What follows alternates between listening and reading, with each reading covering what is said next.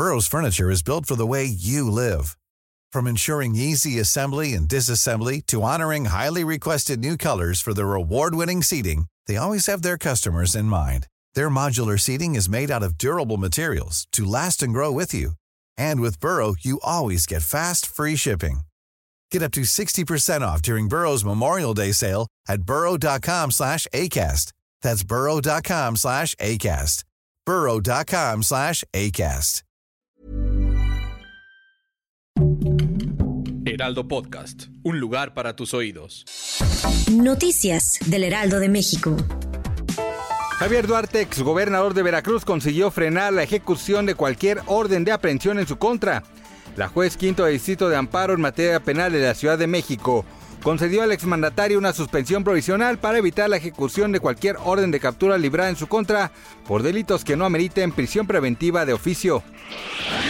La inminente ejecución de una madre de 14 hijos, sentenciada a muerte por el asesinato de su hija de 2 años en un polémico caso, ha desatado una ola de solidaridad entre personalidades como Kim Kardashian, que rebasa las fronteras de Estados Unidos. La fecha de ejecución de Melissa Lucio está prevista para el 27 de abril por el homicidio en 2007 de su bebé de 2 años, Maraya, cuyo cuerpo fue hallado en la casa familiar cubierto de moretones días después de que cayera por las escaleras.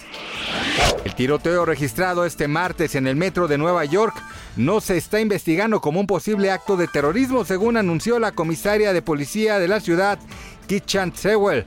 Además, Sewell dijo que ahora mismo no corre peligro la vida de ninguno de los 16 heridos. De acuerdo con las autoridades, el sujeto de ascendencia afroamericana mide unos 70 metros y se encuentra aún prófugo.